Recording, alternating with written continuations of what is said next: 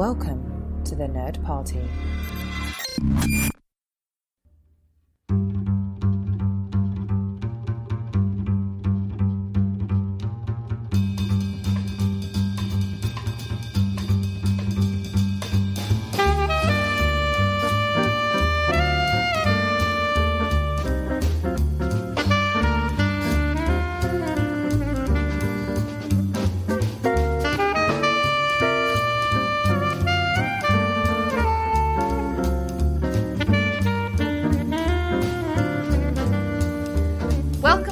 And Space, a Doctor Who podcast. I'm Jessica Nunn. And I'm our co-host and husband, Philip Gilfus.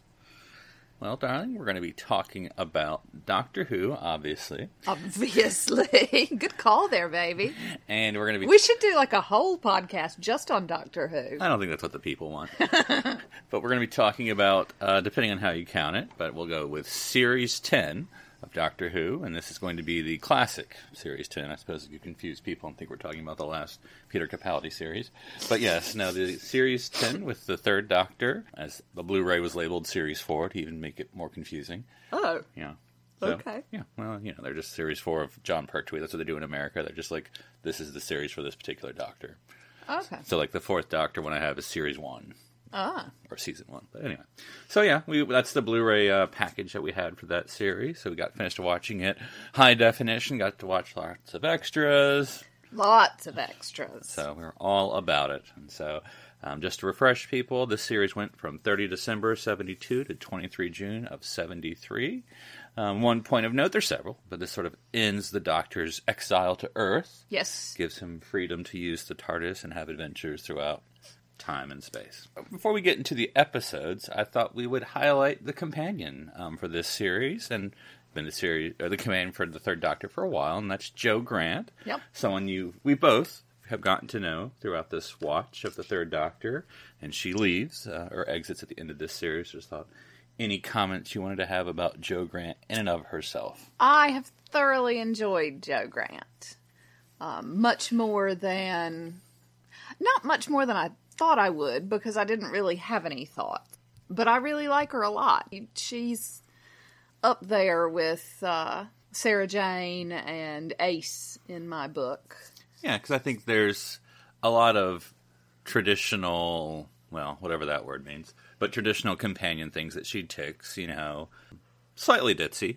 I mean, I think it's like on paper she's this ditzy blonde, you know, attractive ditzy blonde.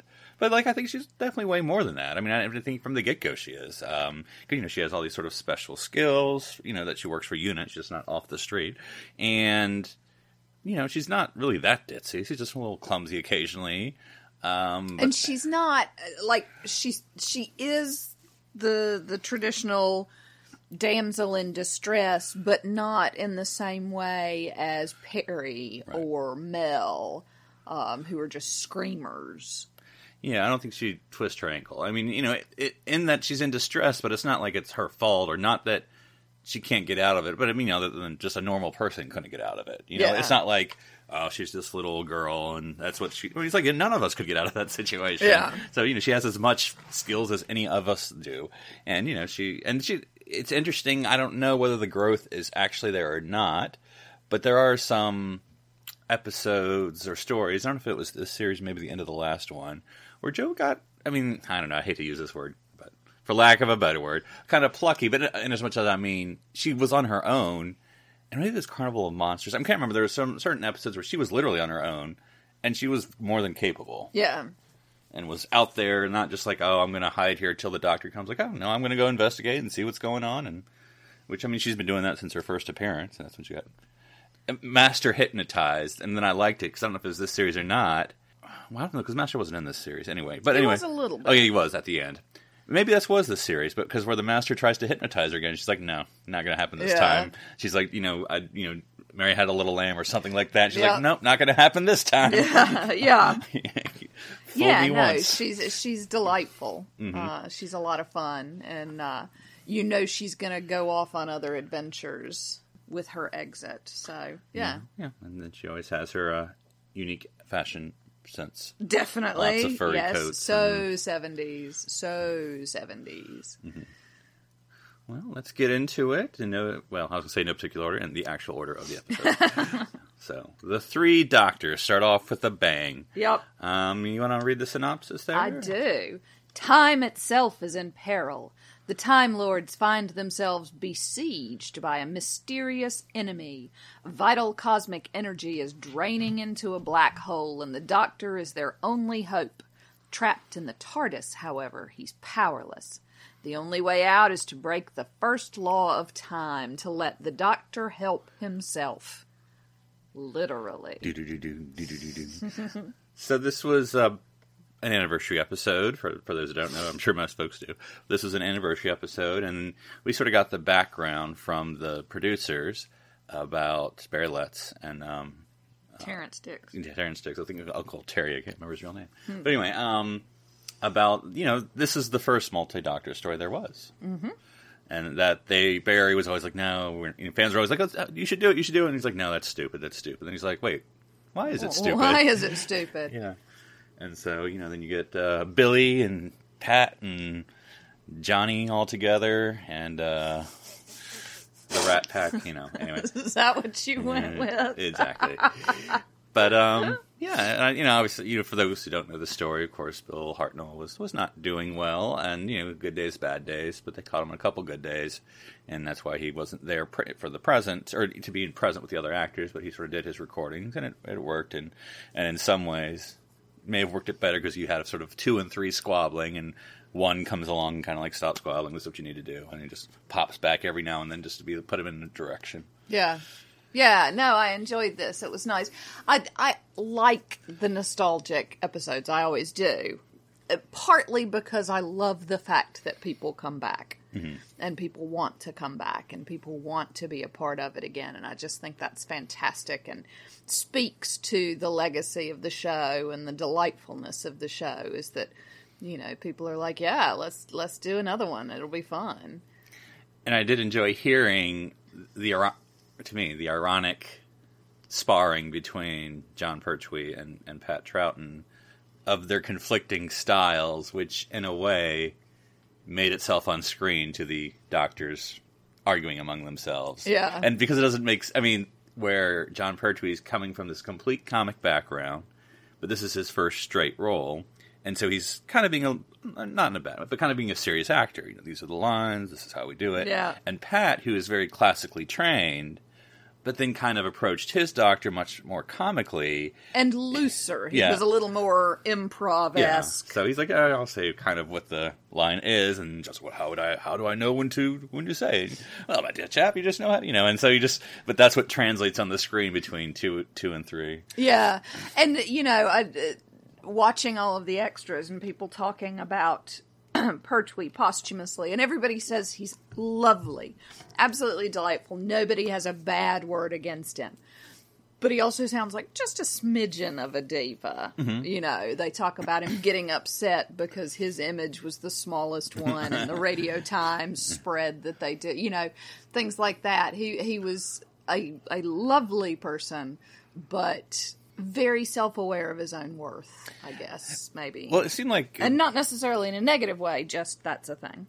Because Katie and Katie Manning, who played Jo, in one bonus interview we watched, kind of let one thing out that she thought there was maybe some insecurity there, that because this was his first straight role ever, he's always this comic actor, whether it was on radio or on TV or in movies, and so it's almost an insecurity about, this is my one chance...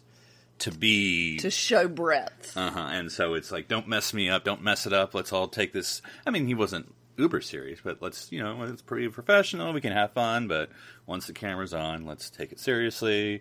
And so then when you have sort of a, someone like Pat come in and be like, oh, that's... Whatever. It'll be fine, yeah. And so I think that was interesting to hear. But yeah, the multi-doctor stories sometimes work, sometimes don't. I do like, we're talking more about the third doctor, but I think with Pat Troughton, not that I'm a second doctor expert by any means, but, he had been off the roll for 3 years at this point, but he just comes back, instantly into that role. It's just the second doctor's right there, just happens to be in color, not black and white. But I think he just... and he's brought his recorder. Yeah, and so, which actually ends up saving the day. Indeed. Mm-hmm. So... anything. And then Ethis is a reward for the Doctor's, I suppose, success, the Time Lords, end his exile on Earth. So, I don't know, having now watched enough of the Third Doctor, we've had 3 series, I guess, of him stuck on Earth. And so there was sort of a comment from one of the producers or actors, like, well, it was the shortest punishment ever. But, what'd you sort of think of them having to give him back to time and space? No, I think it's obviously a good thing. I think there's only so much you can do with a Time Lord whose whole thing is time and space, just having him stuck on 20th century Earth. Mm-hmm. And I think they were saying there was only 2 stories you could ever do, Mad Scientist or Alien Invasion. Yeah, and they were like, oh, we invented the Silurians because it's technically not an alien invasion because they're from Earth. They were there first, yeah. And then, with the Master last series being every bloody story. Every story. Which they sort of explained as saying, like, we that's our fault. We just got really excited about using the Master. But anyway, so. And maybe went overboard a little bit. But anyway, we had Omega. And that was sort of an interesting villain. Indeed. Time Lord villain. Sort of expanding the Time Lord story, what little we know, up to this point. So, all right. Well, that breezes us into Carnival of Monsters. And want to do that synopsis as well? The Doctor and Jo arrive on the SS Bernice, a cargo ship crossing the Indian Ocean. Things are not what they seem. A monster appears in the sea. Events repeat themselves, and a giant hand steals the TARDIS. Investigation reveals they are inside a mini-scope, an alien peep show sporting numerous miniaturized environments, which showman Vorg and his assistant Shirna have brought to amuse the populace of the planet Interminor. I have to say, this was one of my favorites, because I think it's a funny show. There's not many funny stories in this era of Doctor Who, or maybe in a lot of Doctor Who, but because it's usually danger and monsters and all that. But this is just, there is danger, but it's there's a lot of whimsy to it. And there's not often solid stories without the Doctor. Like, in other words, the episode starts with Vorg and Shirna, and stays with them, I don't exaggerate, maybe a fourth of the time, and it's their story. Eventually the Doctor and Jo kind of enter that world too, but it's sort of like, but you have the alien machinations and political whatevers and just going, it's almost like a separate story, but I think it's solid, and they're amusing characters, and it's contrast between the serious villain and the carnival people, who are the comic relief, and foils, and then you sort of have this surrealistic story with the Bernice, with the time loop, and Jo and Doctor having to sort of do that time loop and figure it out. And yeah, it's interesting. It's a little crowded, I would say, but it's fantastic idea. And as you say, it's very colorful, and as I say, it's whimsical, and the two carnies are a lot of fun and interesting. And that felt a little bit like the Wizard from Wizard of Oz, and a little bit like Mr. Rogers' Neighborhood in the trolley world. Island of Make-Believe. Yeah. I don't know if it was the way the sets were done or something, but yeah. You had sort of the, I don't want to say hokey, but you sort of had the monsters. Yes, and they were a little hokey. But no, thinking about particularly with the carnies, that's the bit that felt most like the Island of Make-Believe. But it was a lot of fun. I enjoyed that one. And it was interesting. One of the extras we watched had Stephen Moffat and Mark Gatiss talking about this, all of the Third Doctor series. But I liked one thing about Moffat. Because both of them, theoretically, were watching this show when they were young. Stephen was like, don't let people put you off. We knew it was, the effects were bad. Like, I like that. Because, I don't know what it was like to watch TV in Britain in 1972.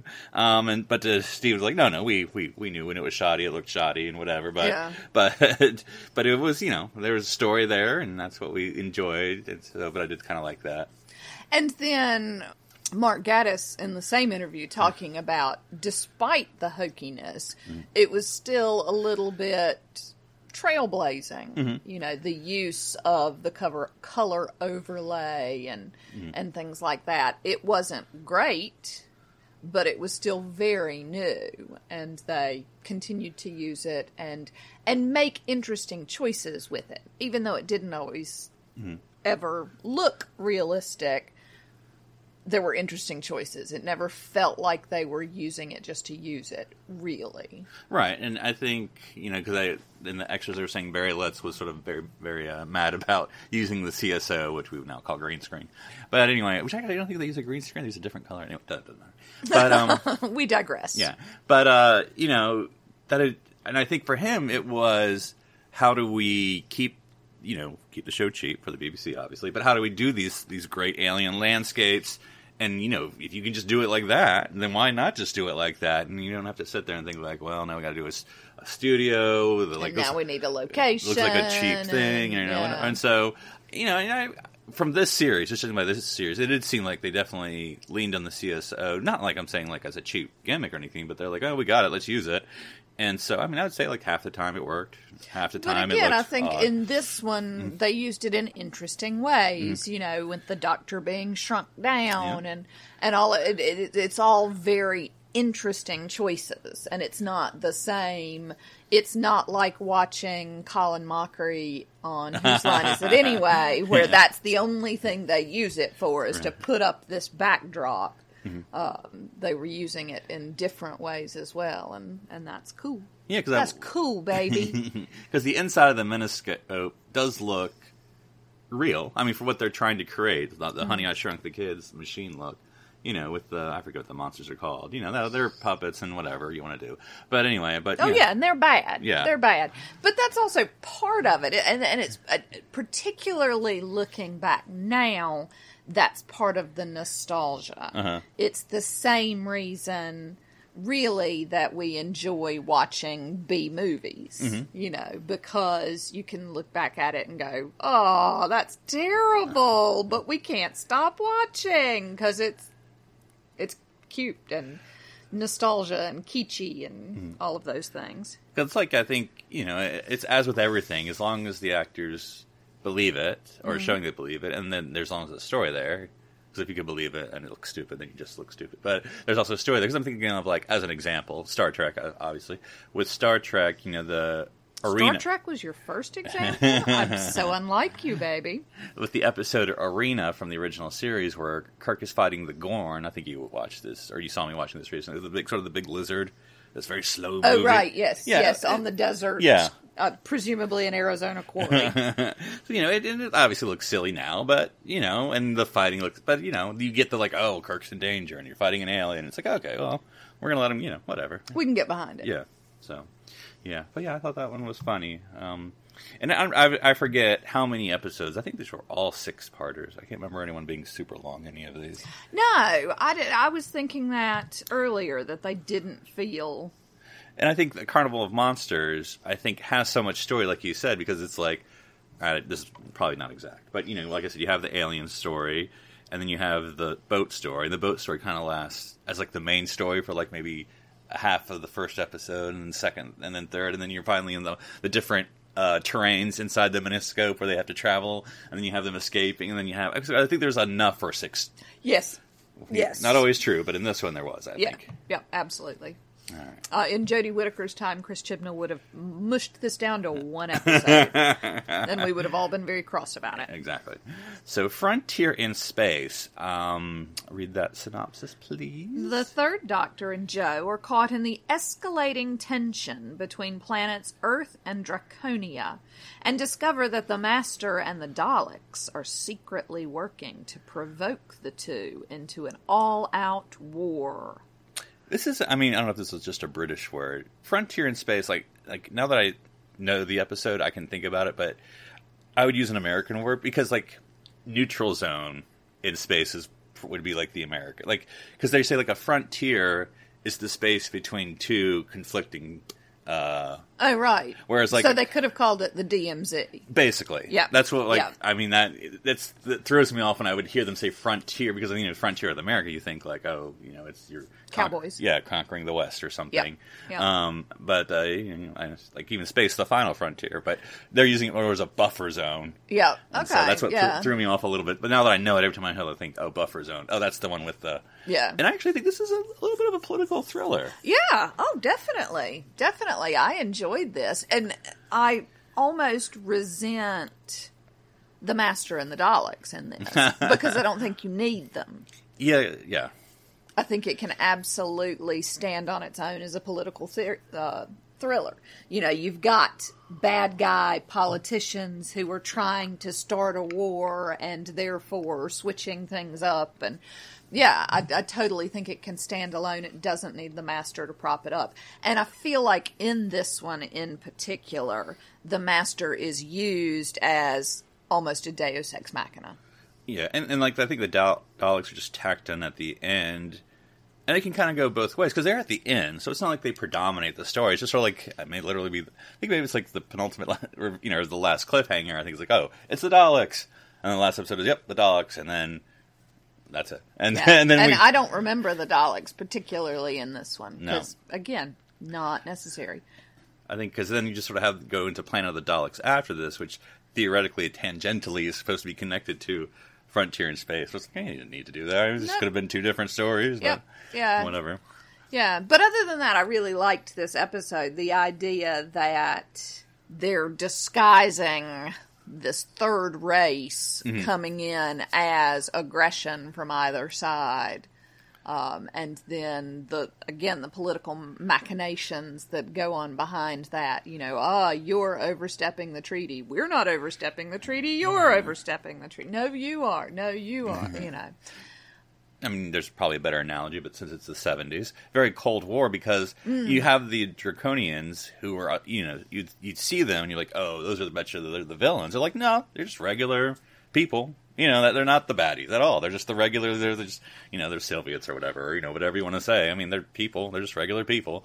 And then to be that sort of both sides are right, both sides are wrong, you know, because even the president of Earth, who's kind of good, but then she's also, you know, also is quick, political. Yeah, you know, quick to see the other side. And then you have the sort of I forget his position, the general or whoever, who is trying to push war too. And then you have sort of even the Earth politics, where you have, like, I forget what they show. There's like a governor or a senator or something, you know, and he's like, oh, they're out to get us. We need to fight back first. You know, and it's all very familiar. It doesn't matter what time you're in. And it's got the news screens with the Chiron. Yeah, all of that is, quite political and quite relevant and, very real. Mm-hmm.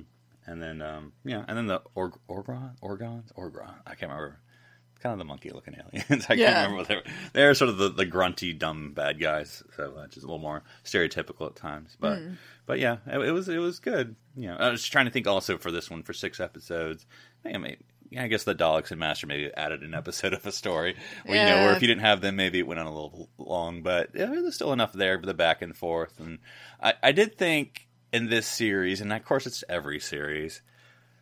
But I think maybe this story, if I'm not misremembering, where I swear the Doctor gets, like, put inside imprisoned, like, every episode. Like, newly. Like, he escapes, goes back in. Next episode, he escapes, goes back. Next episode, Jo. I was like, okay, guy, a little much. Yeah. Now he's in there with Jo. Now he's escaped. Now he's in there with the Master. Now he's escaped. Yeah. Yeah, it was a little bit...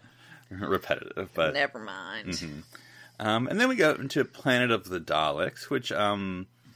I don't know. I think I'm maybe among this episode. Well, go ahead and read the synopsis there before I judge it. I know. Arriving on Spyridon, the third Doctor and Jo encountered a Thal group, but the Daleks are here, and this time they're invisible. What'd you think of this one? I liked the callback. Mm-hmm. Yeah, to the very first of Daleks. Yeah. Yes, and so I appreciated that and possibly felt a little smug because I knew it was a callback. Also interesting in this one is Jo's romance. Oh, yes. Considering what happens. Where we are in the timeline, mm-hmm. yeah. There is a little romance. The guy does ask her to stay, and she chooses not to. Mm-hmm. And that's very interesting. Again, seeing where we go next. Because I think it's almost... Yeah, I would say like in Old Who, and this is like, you know, the 10th series. How old can it possibly be? But like I'm talking before, like in the black and white era, you could almost see it would have been this easy of an exit for a companion. Oh, we just met, like sort of a Susan. You know, I was going to say, yeah, you know. This is exactly what Susan does. Yep. And she chooses not to go this time. But I mean... Because they're really, the relationship almost seemed more the guy than Jo. Yeah. But like, you know, that would have been it in black and white. Oh, yeah, that's good enough. They're off to get married. Off she pops. Yeah, we don't have to establish anything deeper other than they went on an adventure together, maybe held hands once and tick, you know. Yeah. Is tick a euphemism? But other than that, I thought it was probably that's going down the Amazon. The weakest. Yeah, I was about to say, out of all of this series, I'd say Planet of the Daleks is probably the most... stereotypical Doctor Who story of... Yeah, I was not crazy about it. Purple carpet monsters. That's true. Yeah, which I assume that ultimately Jo skinned one of those and used them to make a coat. I mean, from a production standpoint, yeah, it's very, like, they're invisible. They just have to wear big fur coats, so we don't have to make any... elaborate. Just make a big furry thing and done. But the amount of purple furry material. And where do you find that? I assume maybe a rug shop because, you know, shag rugs are a big thing at this 70s, point. Yep. Yeah. So maybe that's what it is. They're all wearing shag rugs over them. Mm-hmm. And it gave them the opportunity to play Trojan horse, right? Obviously. Yeah. Mm-hmm. But yeah, too many people. And again, I think too much going on. Like, they've got this one team that has been there for I don't know how long. Right. And then another team shows up, but only a few of them are alive. And then a bunch from the other one dies. And then the woman from the second team is in some sort of relationship with one of the guys from the first team.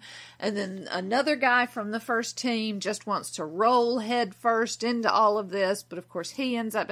A lot of deaths. Right. Bombs. Yeah. So a lot of, hey, get to know this character. Now we're going to kill him. Mm-hmm. Hey, get to know this character. Nope, going to kill him. And the problem with the Thals is that they all look alike anyway. Yeah, the Aryan race, you know, not much interesting there. And so then you're like, who just died? Yeah. Who was that? It was the blonde tan one.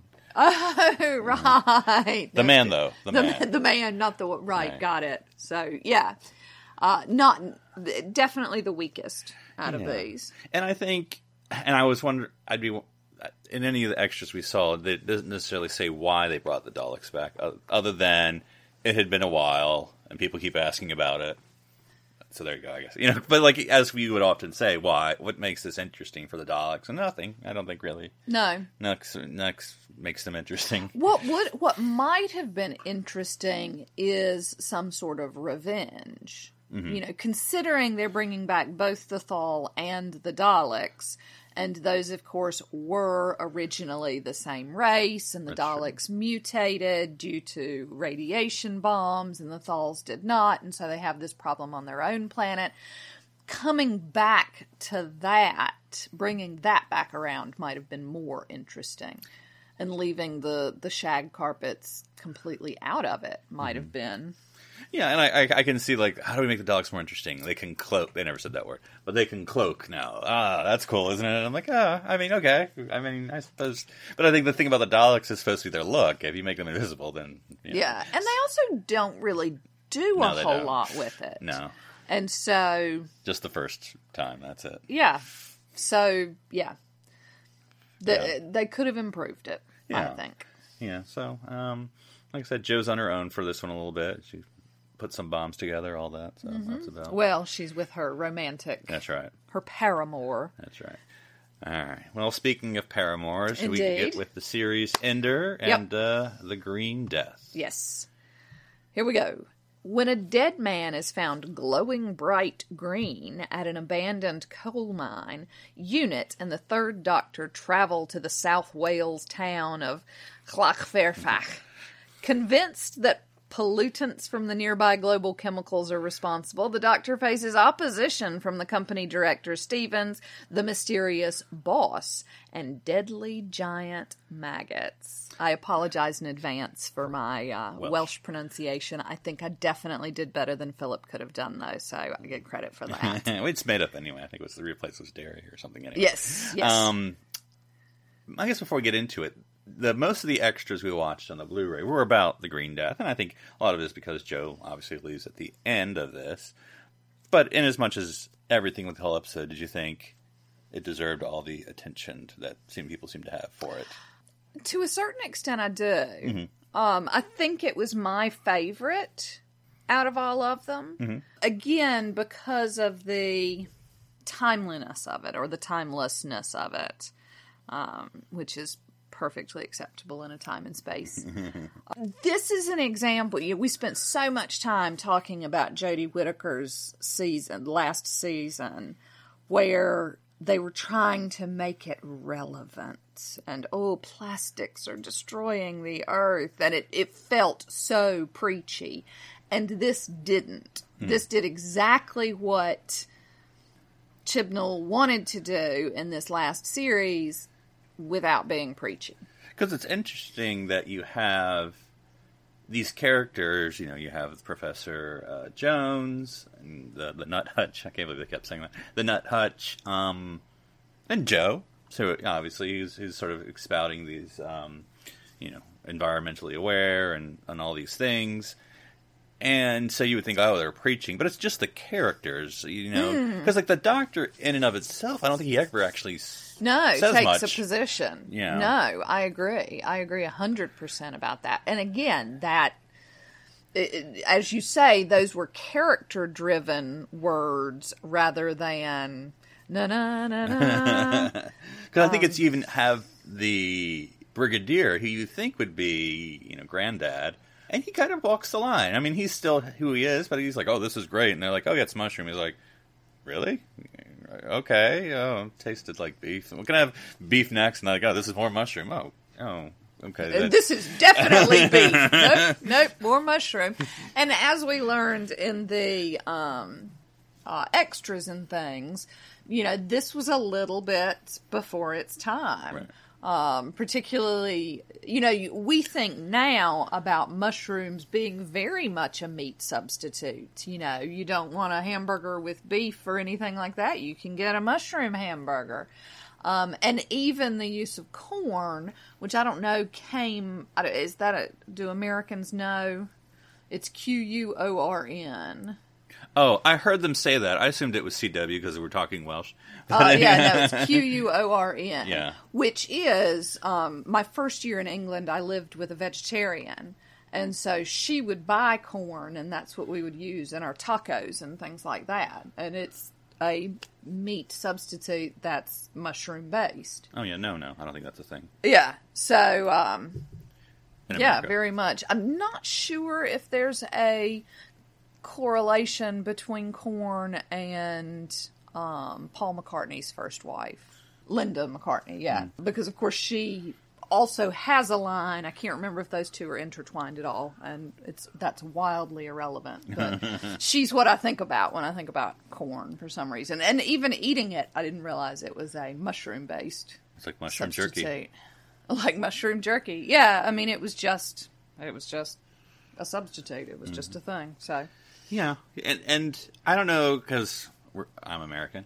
It's interesting, we watched The Crown recently with, what's the town's name anyway? Forgotten the town, with the Welsh. Oh, yeah, Aber or something. I know, yeah, you're all listening to this know what it is. Yep. But anyway, the 60s big accident that was dramatized in The Crown recently in their season 3. Mining tragedy that killed all the children, in a local school. And then this one here, I mean, to me, like...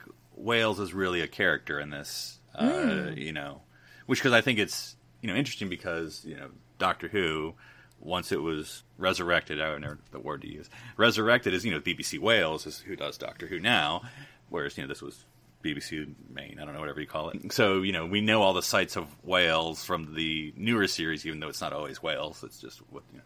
But I think here, this is Wales. You know, this is, you have the miners, you have all those people, you have, you know, Professor Jones doing his full Welsh accent and everything, and all that, just sort of bringing that part alive. I don't think, and y'all can correct me if I'm wrong, there's that much regionalism in Doctor Who up to this point. You know, not that necessarily everything's in London, but it just is where it is. Yeah, so it's in a vague British place. Yeah, you know, every now and then they'll go to, you know, maybe some countrysides, but it's not necessarily like, oh, you're now in northern London, or you're or northern England, or some, or Scotland, or something like that. Yeah. But I think this is sort of its first time, like, yes, you are in Wales. This is definitely Welsh, yeah. And I found it interesting, again, looking at the extras, we learned that the coal mine where they filmed this closed down a couple of years later. Yeah. And even the theme of the show, the ethos of that episode is, yes, that's a good thing. Coal is dying. Which, I think they actually say that at one point in the episode, and I had one of my Trump I moments, because even in the 70s, the coal was dying. But the coal mine closed down, and Katie Manning and the guy who played Professor Jones, go back to the village of Derry and speak with a couple of former coal miners who were actually in or a part of Doctor Who, that Doctor Who episode, and the sadness that they clearly felt with the coal mine closing. You know, one of them talks about his dad was in the coal mines and his granddad was in the coal mines. And for all that me, you know, and other liberals look at coal as a bad thing, and I think it is a bad thing, partly because I'm a big old liberal, realizing that completely shutting it down does change people's lives. It doesn't mean you shouldn't do it, but it does mean you have to understand where the other side's coming from in terms of loss of culture to an extent, and loss of revenue and loss of jobs. They talk about this particular coal mine shutting down, and 1,000 people lost their jobs. And in a place and in a job where things are still a little bit hand to mouth anyway, that sort of thing can be absolutely devastating to a community. And even though it's the right thing to do, and finding alternatives of energy that are better for the planet is absolutely the right thing to do, also being able to see the consequences and understand that no matter what you do, no matter how much computer training you promise you're going to get these guys to replace their jobs, it is still very much a loss and is very much going to be a grief. And I think that particular extra highlighted that in an interesting way. Yeah, because you know, I'm just an American, what do I know? But I think watching The Crown and watching this episode, maybe it's old Wales. I mean, you know, is that the Wales of today, you know, which apparently is now doing Doctor Who filming, you know, because, you know, what's the economic replacement there, you know, between the coal industry, you know, apparently you get Doctor Who to film there for BBC Wales. But, you know, what else is there for that economic transition? You know, as you have in America, you know, whether it's West Virginia or Pennsylvania or all the other coal areas, you know, once you take coal away, you know, for good or for ill, you know, what replaces a lot of these folks who, as you say, that's the only culture they know, it's the only training they know, and then who's there to replace it? Yeah, and even if you replace it with something so much better, it's still a complete loss of identity. Mm-hmm. In a lot of ways, and hearing that grief, I think, is important. I think because people go, oh, we're going to close the coal mines, but it's going to be all right. We're going to have jobs for you. We're going to train you. It's going to be fine. I don't see what the problem is. Well, the problem is you're completely losing a way of life that's all you've known, and you've got to hear that and understand that grief, and you can't just platitude that away. Yeah, but it was interesting to watch Katie and Stuart, because this was, I think, filmed last year in 2019. of them revisiting all these sites in Wales and, you know, meeting the people who were either, you know, adults when they looked at the film, or even people who were kids who snuck away from school and watched the filming and, you know, saw John Pertwee, you know, perched on top of a rock pretending to be attacked by a bird and stuff like that. And so it was kind of very, very interesting to see the locals get the revisiting and all that stuff. Yeah, it was really lovely. And you know, they went down to local pub and, you know, people just had stories. I have a story for you. I want to tell you about my grandmother who invited Pertwee in for tea and didn't have a clue who he was and all of those sorts. It was just lovely. It was really nice. That was a gorgeous extra to include. And because one of my favorites was like one guy, and if I understood it correctly, because maybe I wasn't following it, he's actually a miner or something, and got on camera because I guess it's something like they needed something torched or, you know, a metal piece. I'm using the wrong words, torched or broken or whatever. And I guess due to union rules, they couldn't have anyone else to do it. Like, they can't just fake it. So they had to bring in an actual miner. And so he's on TV. So there he is, you know, on camera. Yeah. Yeah. No, that was... The whole thing was just really interesting. Mm-hmm. And also interesting on the tail end of my diatribe, which I apologize for. But the two miners that they who take Katie and Stuart to where the mine used to be, both of them talk about the green's grown back. Mm-hmm. And that's not a sad, that's a positive that even they see, you know, the green has come back. It's like a park now. Yeah, yeah. So the land healed itself, as it were. So even with positives, there's still grief, but there's also positives. So, yeah, mm-hmm. I'm done. I'm done. Well, I think an interesting thing, you know, when we were watching, of course, we were yelling hippie at Professor Jones with the nut hutch. With total affection, by the way. But I think the interesting thing was... And share. Don't forget share. Exactly. In the back. Yeah. About... Just because the change, and again, you know, I wasn't alive in the 1970s in Britain, but even now, I mean, even stuff they're saying now, you know, it depends what part of the country you live in here in the United States, but, you know, here in the South, people are all, you know, if you meet someone who's like, yeah, no, I don't eat meat anymore, we just do mushrooms now, and you're like, okay, you're weird.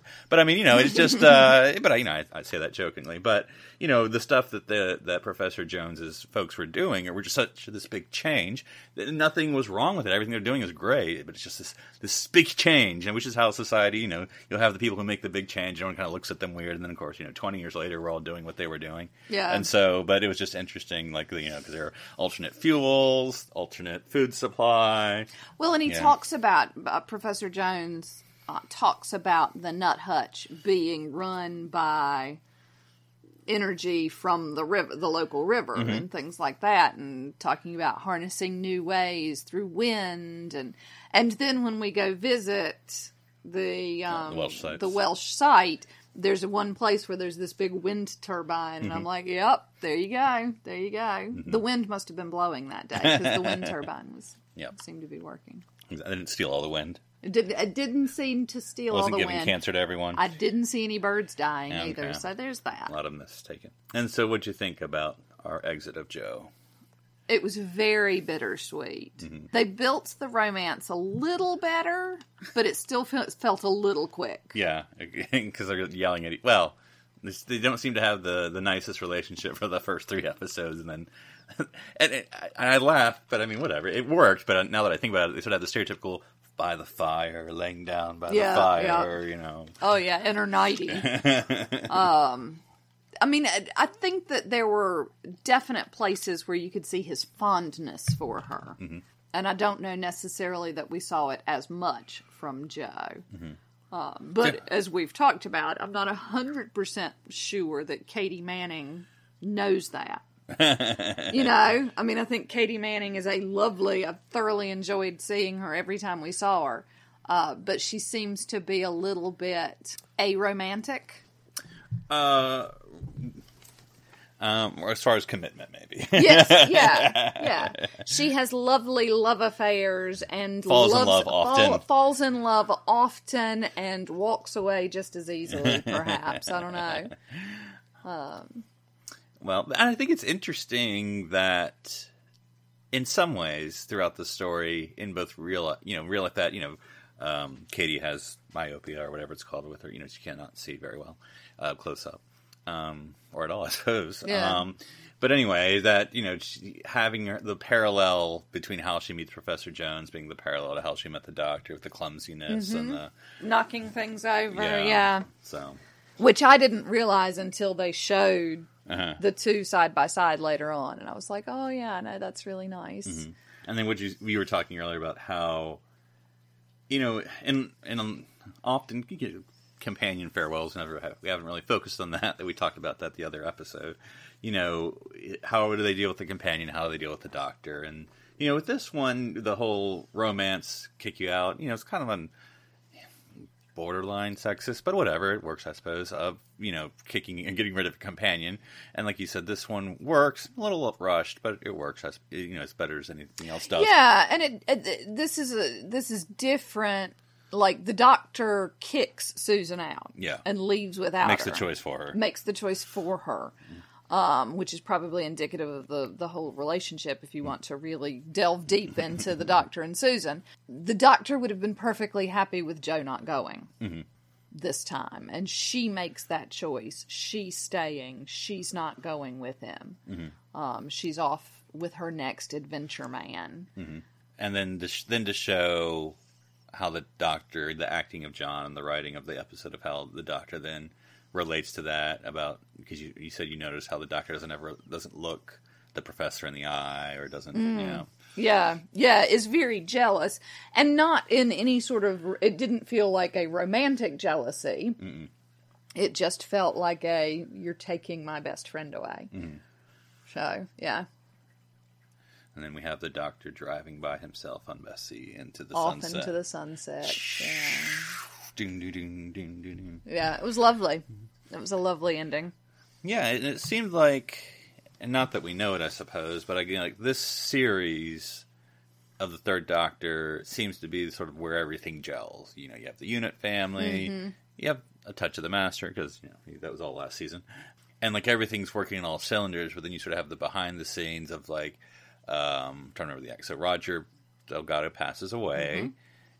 And then... no, actually, it's the wrong way. I knew I was going to get it wrong. Sorry. Jo leaves first, because I think you know, that was in the can. You know, Katie was going to leave. So that was already done. The announcement, but they hadn't filmed it. Right, but it was sort of going to happen. Yeah. And then Roger dies, because you know, there's a myth that she left because Roger died, and he had already... everything was done already. So anyway, and then Roger dies, and then... so then you sort of have, going into the next series, you know, there's... Roger's gone, no more Master, at least with him, and then new companion is sort of getting the sort of like, and then they sort of have the Barry and Terry are just sort of thinking of leaving, you know, as the producers, and sort of this is like, all right, so this is the last season then, right? You know? Yeah. So, you know, this was sort of the pure, I mean, not to take anything as far as quality for whatever comes next, because we haven't seen it yet. But anyway, but this was sort of like, okay, this is the end, and so. The denouement, the tying up of loose ends. Yeah. And so, I mean, like, because they were, I think they asked Katie, you know, why did John, you know, leave Doctor Who? And this was coming, all writing was on the wall by this point. So, yeah, and it sounds like between John Pertwee and Katie Manning and the unit boys, they were such a tight-knit group that once one decided to leave, it all sort of started to unravel. And... gives permission for other people to start. Yeah, absolutely. Absolutely. Gives and not only gives them permission to do it, but makes them begin to think about what else, what's next, I guess. Recognizing the... tenuousness of it, and things can't last forever. Yeah. Well, anyone, some series know that, and some don't. You know. Yeah. Some try to go on forever, long past the, you know.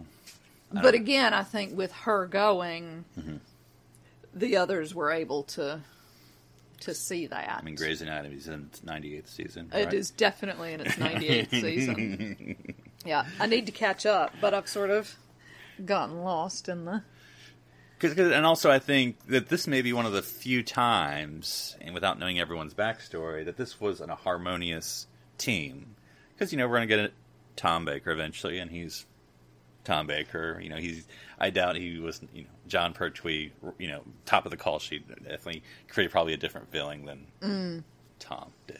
Yes. You know, so, you know, I don't know anything about, you know, Peter and Colin, which obviously that's a tumultuous time in and of itself, and then Sylvester when things were on the way out. But, you know, as far as creating that family feeling. This series is definitely the utopia, I think, in a way that we might not see until Matt Smith and Amy and Rory. Yeah. So. And in a way we wanted to see with Jodie Whittaker and her companions and haven't really. Mm-hmm. Yeah, we're just sort of being told fam. Don't always get shown fam. Yeah, whereas this is a fam. Yeah.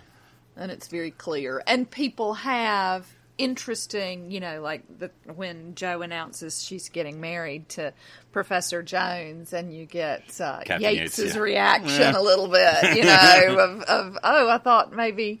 No? Okay. You know, they're just these lovely moments that I think are born out of not just understanding where the characters have gone, but also this familiarity amongst each other. And yeah.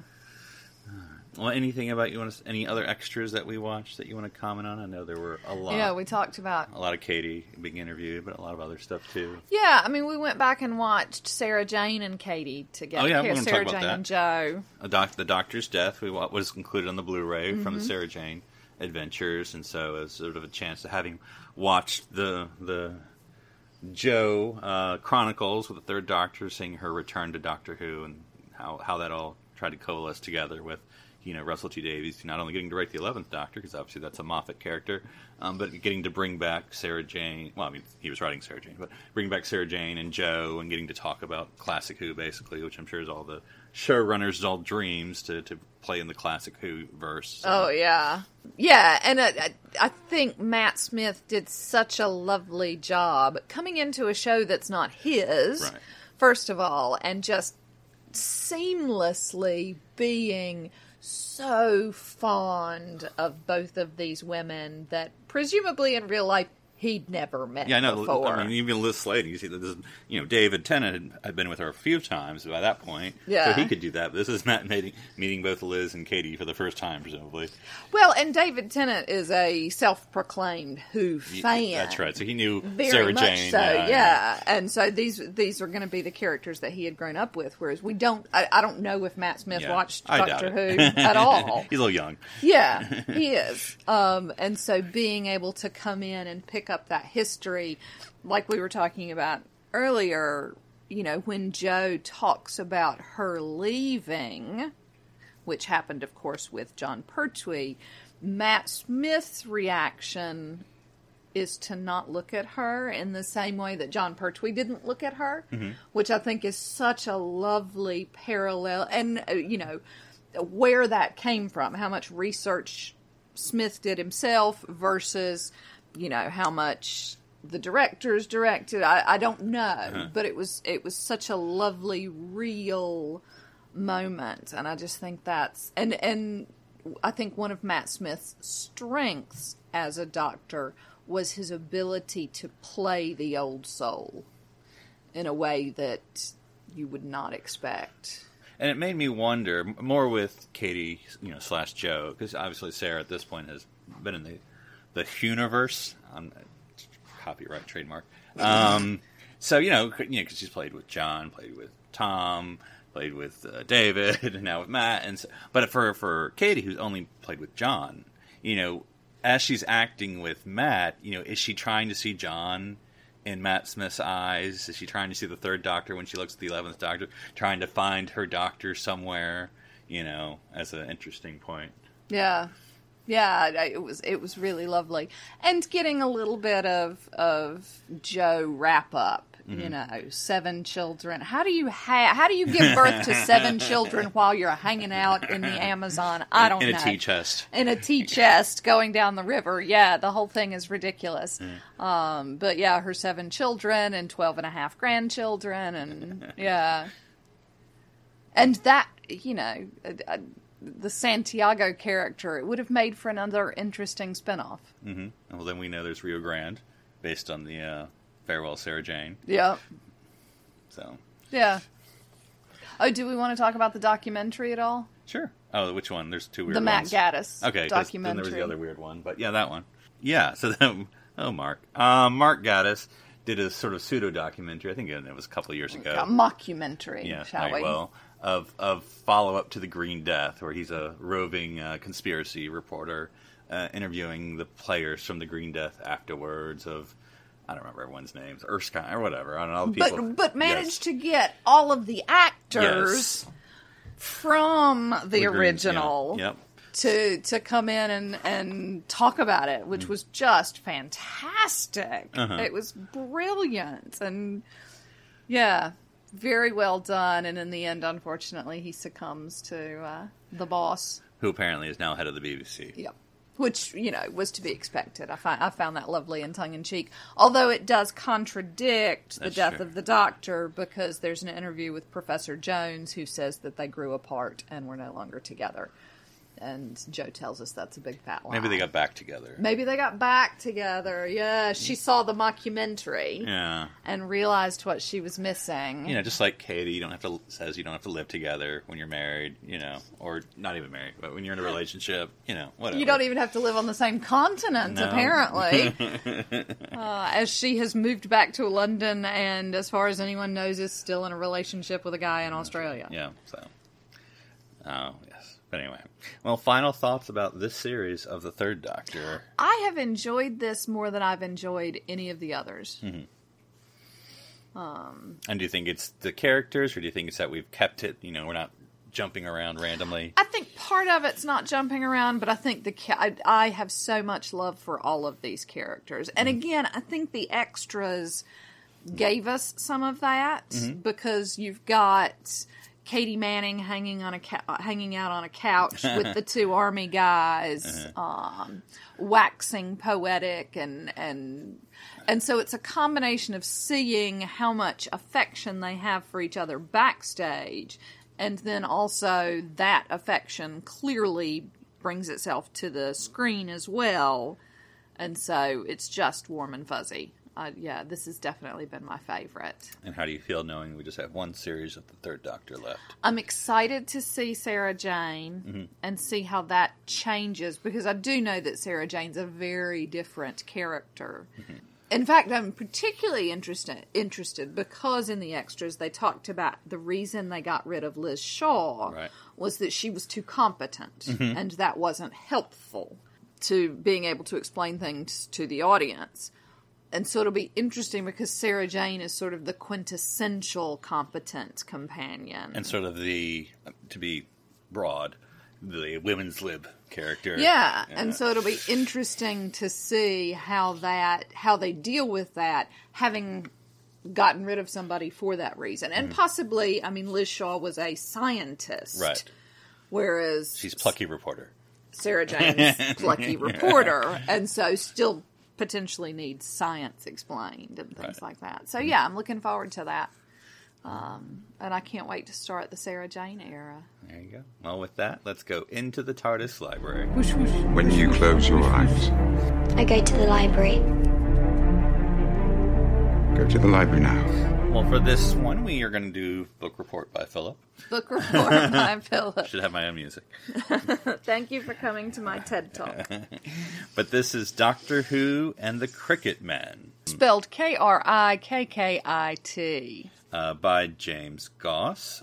This was 2019. I'm sort of flipping the page as I talk here. It's fairly recent. 2018. Excuse me, 2018. So this is a curious one because this is novel, of course. It's based on, and I read the foreword and afterward, and I've already forgotten it, but it's a Douglas Adams story, who, Hitchhiker Guide to the Galaxy, but also script editor of Doctor Who for a short time there, Shada and all that. And I can't remember how far he got in this story, but James Goss, who does a lot of Doctor Who stuff, if you remember, he was the one who did Shada, or the Scream of the Shock, whatever I'm trying to say, the Ninth Doctor animated. Oh, right. Oh, okay. Yeah. But he's done lots of stuff. Basically. The Richard E. Grant. Yes. But he's done a lot of, basically, Douglas Adams finishing stories. He novelized City of Death and The Pirate Planet, which are both Douglas Adams Doctor Who stories with the Fourth Doctor. And has basically... So he's sort of a Douglas Adams guy, as a Doctor Who guy. And follow him on Twitter, and he's still active in the Doctor Who, doing lots of Doctor Who stuff. But anyway, all that's to say, so this is Douglas Adams originally had this as Sarah Jane and the Fourth Doctor, but James changed it to Romana. Heresy. The second Romana. Heresy. And the Doctor. Which actually I enjoyed, but it's very interesting because it's sort of basically, without going into all of it, the premise is that the Cricket Men are this ancient, let's say myth, but they turn out to be true, violent race. So basically, there's a xenophobic race. Well, they don't know they're xenophobic because they think they're the only ones that exist in the world. It's very, like, if you know Douglas Adams, this is very much like Hitchhiker stuff. But anyway, they think they're the only planet there is, and they don't even look up. All this stuff. They think they're the only, why would they ever look up? But anyway, their spacecraft crashes, and then they're like, well, this is crazy. We need to kill everything, And so they build all these crazy robots. The crazy robots are the Cricket Men, and they look like, And so basically, when the Doctor, the book starts off with the Doctor and Romana going to see cricket match, and then they're horrified that the Earthers, or the Terrans, have created this game based on this deadly species, which the Time Lords had to trap into a time bubble or something like this. But anyway, and it kind of goes from there, because then, while they're watching a cricket match, the Cricket Men show up and attack, and they're trying to assemble... Ironic. Yeah, and they have to assemble this... statue, for lack of a better word, to release the time lock on their planet, and it's like, and I'm not, it's like a cricket thing. Like, there has to be like all the different parts to the wickets and things like that. Okay, and they're all in different parts of the universe, and so it's kind of like the key to time in a way, and where they have to sort of travel to all these different places and have these mini adventures on these mini planets to find the parts. And sometimes they lose, sometimes they win. And it's all just mickety-mackety. But, yeah. But it's interesting. I mean, to quote Chris Cross, just going with the K's right now, I'm a little concerned about where that's going. But largely, I enjoyed it. I mean, I think the only thing that I didn't enjoy is that I think James goes a little too Douglas Adamsy at times. Because, and I'm not an expert, but I mean, I've read enough, I think, semi-expert. I've read Dirk Gently, I've read all The Hitchhiker. And one or two of his other kind of random books, where Douglas Adams is like a lot of very smart, creative guys, like Seth MacFarlane, Dan Harmon. Gets a little self-indulgent. Yeah, you got it. They're best when they're not like 110%. Yeah. They have their styles and they get a little too whimsical, because I think there's times in this book that are a little jokey which, I mean, Douglas Adams is always going to be funny, but like, there are some serious moments. There's parts where, like, lots of people are dying, and it's like, it's not a time for a joke. I know, time and place, and... Space, baby, time and space. And so, other than that, and again, I don't know how much is him just, copying and pasting, and how much, like, I think this is what Doug would say. But other than that, I think the Fourth Doctor's done very well. I think Romana's done very well, because I don't often see her. I don't think I've read any Romana novelizations. Mm. So, I thought it did very well, and so, yeah, it's a longer book, but it does go by somewhat fast, if you don't mind. Again, it's very, very Douglas Adams style, so if it's not for you, don't read it. But, if you like Hitchhiker, Dirk Gently, then definitely something to check out. So, yeah. Cool. Thanks for that, baby. Do I get a star or something? Yep, right in your forehead. Hold still. Do I get a free personal pan pizza yet? Not yet. You've got 4 more novels to read. Oh, yeah, they're all over there. Yep. Still, I need to read the Ninth Doctor. He has a real name. All right, so I'll read the Christopher Eccleston bio, and then I have the Sophie Aldred penned at Children's End not novel, and then some other stuff. Lots of good stuff. Yeah. Well, until next time, enjoy the Doctor's adventures throughout time and space.